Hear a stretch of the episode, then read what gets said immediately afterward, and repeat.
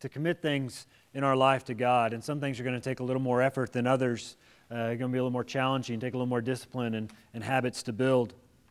But for the sake of, of committing these things and aspects of our life to Him, that we might glorify Him and lift Him up and bring Him praise in this world, and, and that we might see Him acting in our life and learning to trust Him in new and in different ways we never knew we, we, could, we could do or even think possible.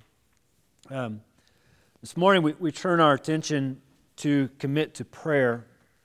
And uh, you can see the passage we're going to be in this morning. We'll be in Matthew chapter 6. We're going to begin in verse 5. And what we're going to be doing this morning is to seek to understand Jesus' teaching on prayer. And, and as I was preparing um, this week and, and even just this morning, um, just being in awe of this incredible gift we have for prayer. And, and I think sometimes we can do it so nonchalantly. Um, we bow our heads and close our eyes. We, I know we do it at dinner table. I pray for my kids before they go to bed, and um, but just this incredible gift God has given us in prayer. And so we're going to be spending looking at what Jesus teaches us and, and hopefully just to be in awe of this gift. And so we don't just rush into prayer, but to see this incredible thing we have and this ability we have. Um, so make your way to Matthew chapter 6. We're going to begin in verse 5. And the 1990s, there was a secular and Christian push for prayer. Some of y'all may remember because you're around my age. In 1990, uh, the uh, gospel preacher MC Hammer, right? Uh, put out his, his, his uh, hit, We've Got to Pray. You know what, John? You want to wrap it up? Can you do the dance? ah, I'm sure those boots would work. Yeah. Know, we got to pray just to make it today. I say we pray. I know that's not as MC Hammer ish, but that's the gist of it. Maybe you did not have the secular backing that I kind of had and, and, fell into in the 90s. And so you waited till 1996 when Steven Curtis Chapman released his uh, single, Let Us Pray. Let us pray everywhere and in every way. And if you're not familiar with that, it's a good song, but the point is, we understand that prayer is important. So it's kind of funny for me to have a thing where we say we're going to commit to prayer because I believe all of us pray in some way or another. Uh, we've prayed at least twice this morning together, right? Through Jason and Jackson leading us. Uh, Timothy Keller, who is a Christian author and retired pastor, says that prayer is one of the most common phenomena of the human life. Even deliberately non religious people pray at times. And a 1 2004 study found that nearly 30% of atheists, that's people who say they do not believe there's a God, 30% of atheists admitted they prayed sometimes. And another found that 17% of non believers pray regularly. Now, I, am sure we've all prayed at some point in time this week. Anybody want to say, I've prayed at least once this week? I think I saw every hand go up. That's good. All right, so we, we at least we take the, the action of praying. Your prayer is something that I found in my own life and I, I've learned in my time in ministry that believers are at times afraid to do in public. Um, it's one of those things I've learned to ask somebody before I ask them to pray in public. Hey, do you mind if you pray and close this out? There's something about it that makes some believers uh, uneasy. It's one of those things that believers, all believers at times, struggle. Does God actually hear my prayer? And we also wrestle with the idea of maybe not seeing prayers being answered the way we think they should have been answered or, or how we think it should play out. Jesus Christ, the Son of God, modeled prayer in his ministry. He took the time to break away from his busy schedule to commune with the Father. It fascinated his disciples so much that if you look in Luke chapter 11, in Luke chapter 11, it is the one thing the disciples asked Jesus for him to teach them. They said, Teach us to pray. They saw something in his life and in his prayer life that was different from what they had taught, what they had been taught, what they had seen. And so we, we get the blessing of having God's word and what Jesus actually taught on praying. And we're going to try to draw out these principles so we can apply it to our prayer life this week. We're going to be in Matthew chapter 6, er, chapter 6. It's part of what's known as the Sermon on the Mount, which runs from Matthew chapter 5 through chapter 7. But let's read God's word and then we'll walk through it together.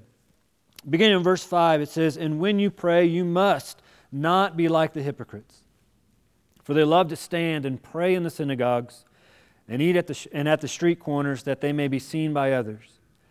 Truly I say to you, they have received their reward. But when you pray, go into your room and shut the door and pray to your Father who is in secret, and your Father who sees in secret will reward you. Verse 7 And when you pray, do not heap up empty phrases as the Gentiles do, for they think that they will be heard for the many words. Do not be like them for your Father knows what you need before you ask Him. Pray then like this Our Father in heaven, hallowed be your name. Your kingdom come, your will be done on earth as it is in heaven. Give us this day our daily bread, and forgive us our debts, as we also have forgiven our debtors. And lead us not into temptation, but deliver us from evil. I'm sure many of us would say that we're familiar with this passage of Scripture, most likely familiar with the Lord's Prayer. Just a side note, Jesus never titled this prayer as the Lord's Prayer. That was put in there. He did not stop and say, All right, let me teach you the Lord's Prayer. But what Jesus does teach us is that we get to speak to a God who is listening. We get to approach a holy God who wants to listen and have a relationship with us. And Jesus, in this passage, points out two negatives and two positives. In verse 5, he says, You must not be like the hypocrites. In verse 7, he says, Do not heap up empty phrases as the Gentiles do. The word hypocrite in verse 5 means actor, or one who would play a part. The, the title of a Gentile typically refers to in Scripture as those who do not know God or do not believe in God. And Jesus delivers two positive statements as well. He says, Go into your room and shut the door and pray to your Father in verse 6. And then he tells us in verse 9, pray then like this. I just bring that up because if you are here this morning and you have ever struggled with prayer, know that you're not alone. Jesus would not have had to teach on prayer if people did not struggle with at times babbling or rambling on in their prayers, if, if they didn't struggle with trying to act out a holy prayer before others. If we weren't tempted to do that, Jesus would not have had to bring this up. But what Jesus teaches us in prayer is that prayer is both a conversation and an encounter with God. And so there's only three things I want us to see this morning in our passage. The first can be found in verses found in verses 5 through 6, and that is that prayer is intimate. Jesus, most likely, when he refers to the hypocrites and those who stand and pray in the synagogue, is speaking of religious leaders who do all the religious things so that other people can see them and be in awe of how religious they truly are.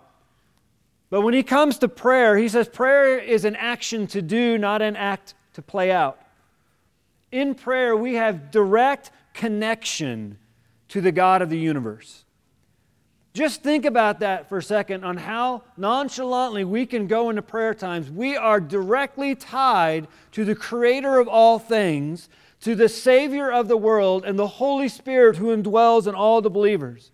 We have a direct line of communication to the God who governs all things through prayer. The Bible says that, but now that you have come to know God, or rather be known by God. In 1 Corinthians chapter 13, it says that we have been fully known by God. When we go into the act of prayer, we are going to connect, communicate, and indulge in our relationship with the God who loves us. It's a means to find reassurance that in prayer we have the most intimate and unbreakable relationship with God. Jesus captures this when he says, Pray then like this in verse 9. He says, Our Father who is in heaven. It's an important aspect of prayer that we learn in Jesus' teaching that we can only pray the way the Bible teaches if we are God's children.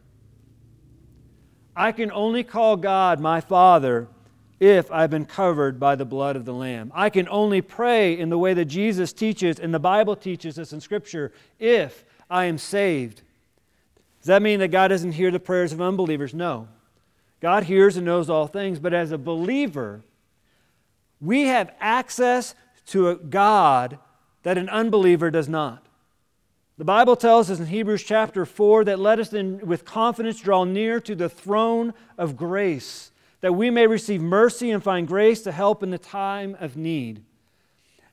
As God's children, we cry out to a loving Heavenly Father in prayer, and we know He listens and He hears because we are covered by the blood of His Son and our Lamb.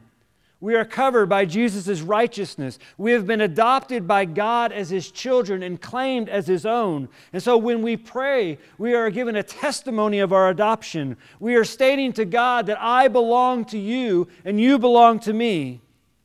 J.I. Packer writes that the Father is always accessible to His children. He is never too preoccupied, preoccupied to what they have to say. This is the basis of Christian prayer. He goes on to say, when you realize that God has taken you from the gutter and made you a son or daughter in his own house, you, a miraculously pardoned offender, guilty, ungrateful, defiant, perverse as you were, then your sense of God's love beyond degree is more than words can express.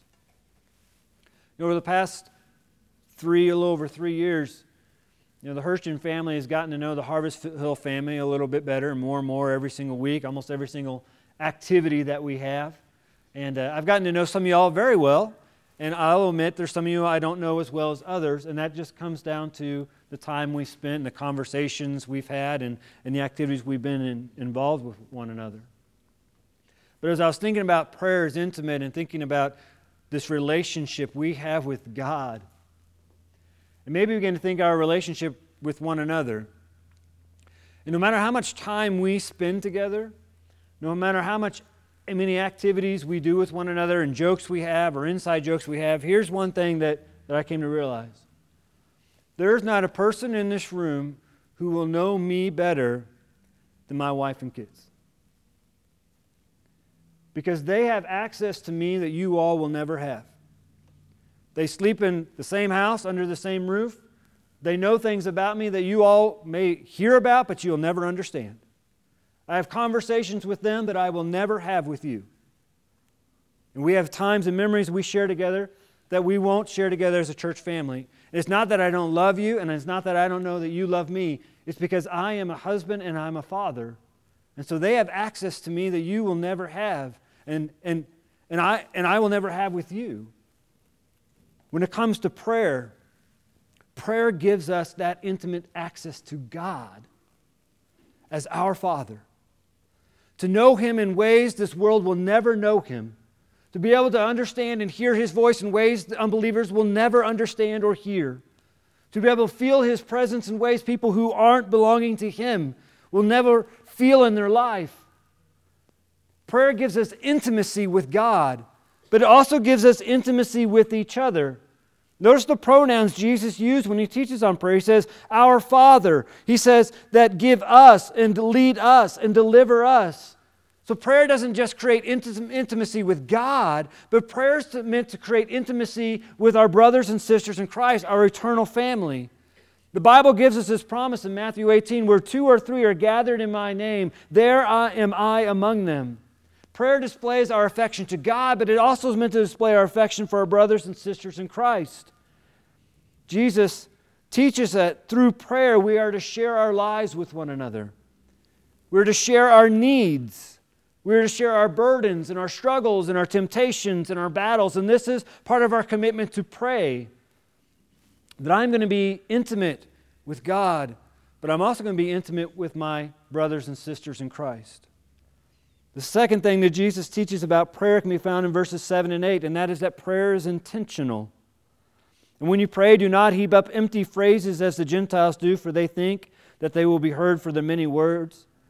Do not be like them, for your Father knows what you need before you ask Him. That, that phrase, empty phrases, can also mean babbles or meaningless words. It's to give us the image of a seance And it reminds me of the story that comes out of 1 Kings chapter 18 when the prophet Elijah took on the prophets of Baal and at times ridiculing them as they called upon the name of Baal from morning until noon, saying, Oh, Baal, answer us. To which Elijah told them, and I love this cry aloud, for he is a God. Either he's musing or he's relieving himself, or he's on a journey, or perhaps he's asleep and needs to be awakened. And so that's exactly what the prophets of Baal did. They began crying louder and cutting themselves. And a very sad statement is made in verse 29 in 1 Kings. It says, No one answered, and no one paid attention. When it comes to prayer, we don't have to live in the fear that we are praying to a God who will not answer or does not pay attention to us. We do not pray to a make believe God or a God who is too busy. We do not pray to a God who is on a restroom break. The Bible says that we accept, when we accept Jesus Christ as our Lord and Savior, we become adopted, we become children of God. And so we pray to a God who listens and hears, so we don't have to babble on and say the same thing. For Jesus said, For God knows what you need before you ask Him, which always makes me question then why should I pray? If God knows what I need before I ask Him, why should I even pray? Because prayer is about intentional intimacy with the God of love. Jesus telling us this when we pray, we don't have to be worried about a bad connection. We don't have to be worried about being in a no signal area. If you read through the Bible, you see that David, he prayed in a cave. Daniel prayed in captivity. Jonah prayed on a boat in the middle of a storm while he ran away from God. Job prayed while he was complaining about God. Elijah prayed while he was in hiding. Peter prayed while he was in prison. Paul prayed while he was on a deserted island, and Jesus prayed while he was on the cross. We can pray to God anywhere and about anything and not have to fear that he does not hear us, so we better pray again. We pray intentionally because we know God. We pray because we know God is present, and when we pray, it makes us present with Him. We pray because we know God is all knowing, and when we pray, God grants us some of His wisdom. We pray knowing that God has, we have God's attention. And when we pray, we give God our attention. We know Him and we reveal that we know Him through His Word. And so we don't have to go before God and say, God, oh, please, please, please, please, please. Though I understand there's times in my life I've been on my knees in tears and begging God to do something. So I understand those prayers happen. But prayer is also not a thing where we're picking up a lamp and rubbing it as fast as we can, hoping a genie will pop out. Instead, we pray with confidence like the psalmist. Says, O Lord, in the morning you hear my voice. In the morning I prepare a sacrifice for you, or I direct my prayer to you, and I watch and wait expectantly. When we pray, do we pray knowing that we're getting to have an intimate moment with the God who loves us and knows us? When we pray, do we go before God with a goal that we want to see something accomplished through our prayers. What are your intentions when you pray? Sometimes I must confess, sometimes I pray because it's just that time. We have to pray before we eat, and we pray before we go to bed. Some of our students may pray before they take a test. But what are our intentions? I did a direct connection with God, and I have His ear. The final thing we learn is from the Lord's Prayer section, beginning in verse 9 and that prayer is interdependent. Pray then like this Our Father in heaven, hallowed be your name. Your kingdom come, your will be done on earth as it is in heaven. Give us this day our daily bread, and forgive us our debts as we also have forgiven our debtors. And lead us not into temptation, but deliver us from evil. Prayer is interdependent. That means when I pray, I am stating I am completely reliant upon God. Notice when Jesus teaches us to pray, he isn't giving us a script or something to do verbatim. He says, Pray then like this. And I understand that some people pray this prayer and believe this is the only prayer to be prayed. And that's fine. I think it's important that we do pray this prayer at times. But if you read through the Gospels, if you read through the book of Acts, if you read through the letters, you see that there are prayers lifted up, and it isn't word for word this prayer. When Jesus prayed in the garden, he did not pray this prayer word for word. And so it gives us an outline to follow. And it begins by understanding that prayer is to be completely reliant upon God. When I go to pray, I am committing in that moment my reliance upon God. It is God, notice through the prayer, who is in heaven. It is God whose name is to be hallowed. It is God whose will and kingdom is to be done. It is God who gives and provides. It is God who forgives. It is God who strengthens us to forgive others. It is God who leads and is God who delivers. And so prayer must be focused on God and His desire for our life and not us. It begins by understanding of who I am talking to and who I am, and that only comes through the act of prayer. The word hallowed means to imply God's holiness. It's a portion of the prayer in which praying for God's name to be kept holy. And so when I'm praying, God, hallowed be your name, I am actually asking God, God, help me to live out a way so that people can see you are holy. I am asking God to reflect his holiness through my life. I'm asking God to help me to be an image bearer of His glory and His holiness. I'm stating, God, I belong to you because you're my Father, and therefore I want to resemble who you are in my life. Hallowed be your name. And so I begin in prayer, Our Father in heaven, hallowed be your name, by understanding who He is and who I need to be. And then I move into a time of worship because once my mind and heart has gained a proper perspective in prayer, I can then turn my attention to verse 10 Your kingdom and your will be done. John Calvin wrote that anyone who stands before God to pray must abandon his own thoughts of glory. We begin by praying focused on God's holiness, and we pray for God's holiness to invade our life. The Bible says, For this is the will of God, your sanctification in 1 Thessalonians. Sanctification means to be set apart, meaning God's will for our life as His children is to set us apart from this sinful world, which means He wants to set us in His godliness. And so I pray for God's kingdom to come in my life and His rule to be over my life. So prayer begins with focusing on who God is and worshiping for who He is. And then we pray for God's kingdom, His justice, His righteousness, His holiness, His perfection to be within us. It is to pray, Lord, may your spirit that dwell inside, dwells inside of me be manifested out of me. Let people see you in me.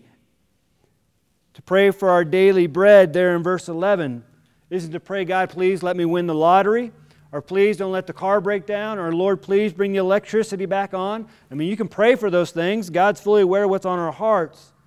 But when I pray for my daily bread, I'm asking God, give me what I need for this day.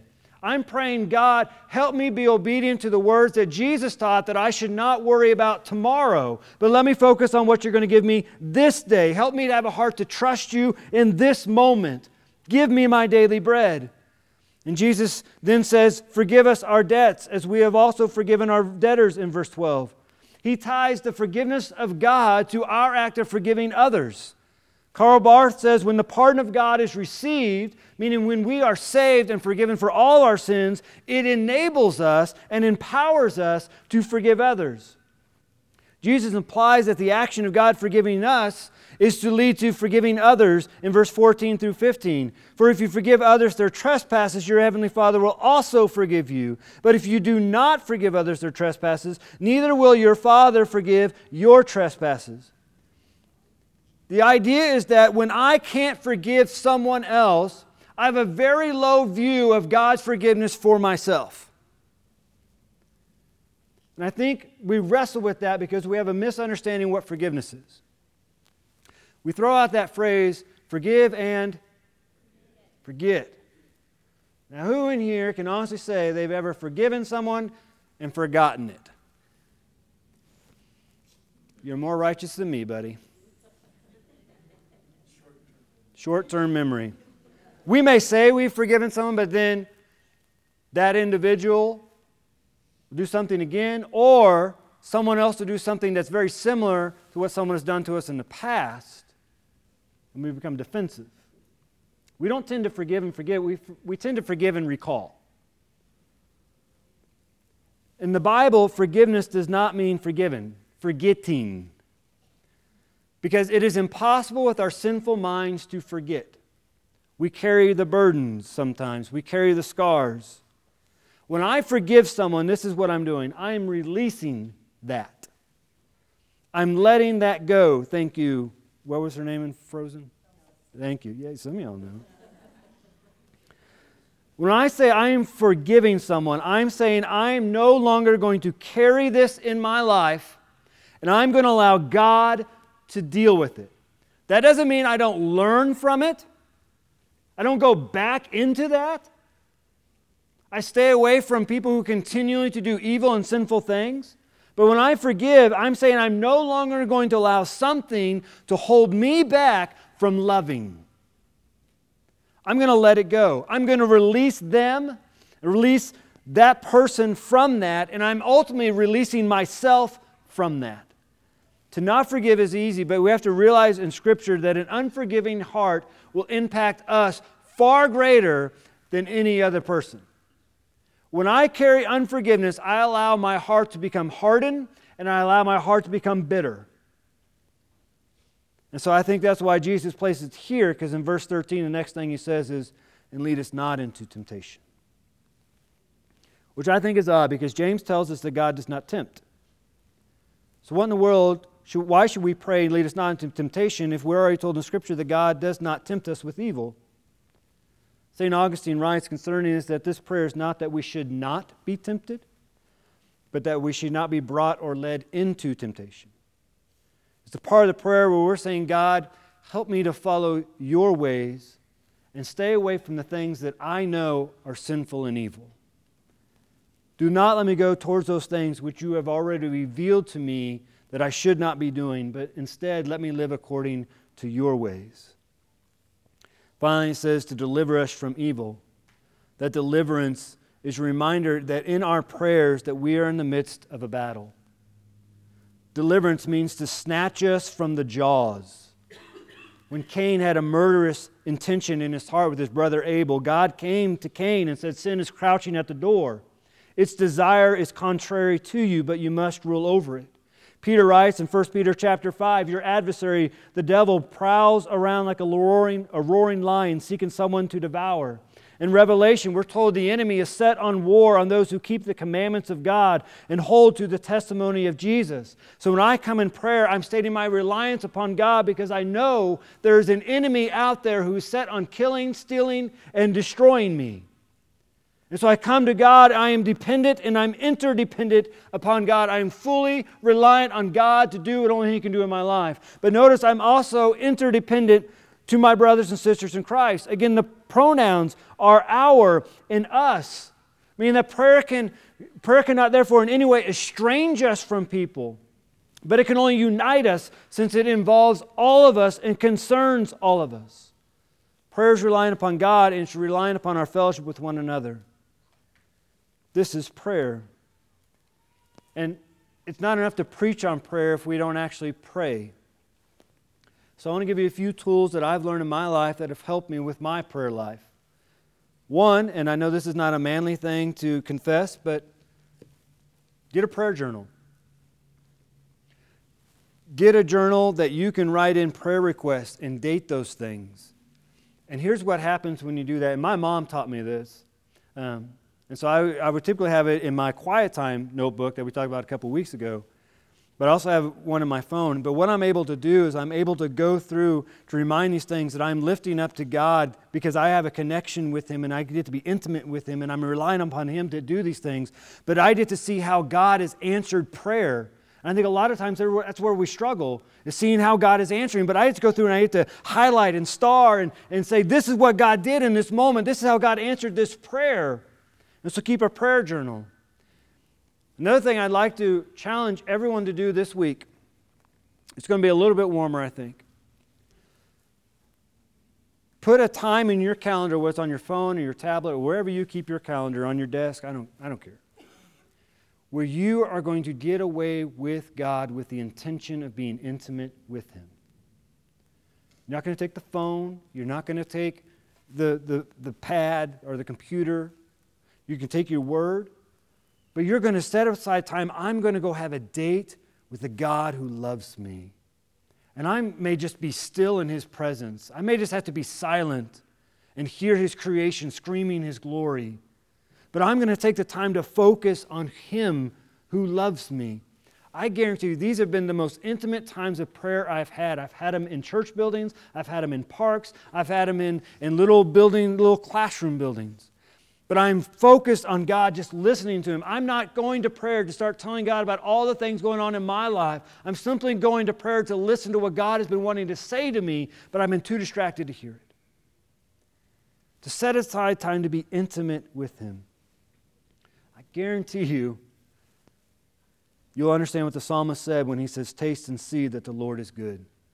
When we make the time to be intimate with the God who wants to be intimate with us. But then don't just do this alone. Jesus' teaching is that we should get together with believers in prayer. Galatians chapter 6, verse 2 says, Bear one another's burdens and so fulfill the law of Christ. We're to pray for one another and pray with one another. And we get this incredible privilege to be able to go before God together in prayer. Some of y'all are here this morning and you may not realize it, but you've been on someone else's prayer list. And this morning, you might be an answered prayer. Some of y'all are here this morning and you may pray in your life, but you do not have a relationship with God because you have not accepted Jesus Christ as your Lord and Savior. He's been an idea, He's been someone else's, but you have not made that confession. So the Bible says that you are lost and you are not God's child, so you cannot cry out to God as my Father. But God has brought you to this moment because someone's been praying for you in their life that that can change. The Bible reveals that God created every individual for a relationship with Him. We get to know God as He knows us. The problem is, is we all wrestle with sin. The Bible says all of us sin, and the wage of sin is death. That means a separation from the God who loves us and knows us. And what we try to do is we try to do good things, which may be why you're here this morning. You may have something going on in your life, and your initial thought was, I need to get to church. And that's not a bad thought. But if I'm doing these things, prayer and going to church and reading my Bible, just to prove I'm a Christian or deserve salvation, I've got a wrong idea of salvation. Salvation is not what I can do for God or to earn God's love for me. God is love, He does nothing but love you. Salvation says, I understand that God did it completely for me through Jesus Christ once and for all. He died on the cross for my sins. He rose again that I could be forgiven. And so the Bible says, when I believe that in my heart and confess it with my mouth, I will be saved. And you may be here this morning, and that's exactly what you need to do to begin a relationship with God and have a connection to Him. I'm going to invite you to come as Jackson comes up to lead us. The worship team coming with you. But you also may be here, you may be a brother and sister in Christ like me, and at times you struggle with prayer. Maybe you need to come and kneel before the Father and ask His forgiveness that you've made prayer something it was never intended to be. And begin focusing on your prayer life and that relationship aspect with Him. You get to talk to God, and believe it or not, I think we forget this God wants to talk to us in prayer. What a beautiful picture. This is time invitation. I'm going to invite you to come. I'm going to invite you to kneel. Maybe you need to come and say, Pastor Mike, I want to be saved. Please tell me how to do that. I'm going to pray over us all, and Jackson and Bridge are going to lead us. We're going to stand. And if you need to come down, just step on out and come on down. Father, you are holy and you are righteous. You are the Alpha and Omega, the beginning and the end, our provider, our judge, our shepherd. You are holy, holy, holy. Your name is above all names. You created the heavens and the earth, and you created our inmost being.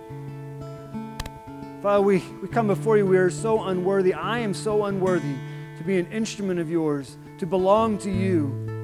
But by your grace and your mercy, I'm allowed to stand in your presence.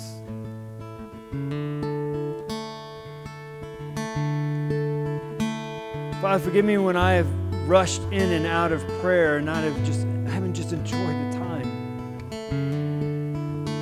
Forgive us.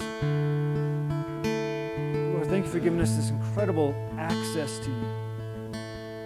Thank you that your word reveals you do answer, you do respond.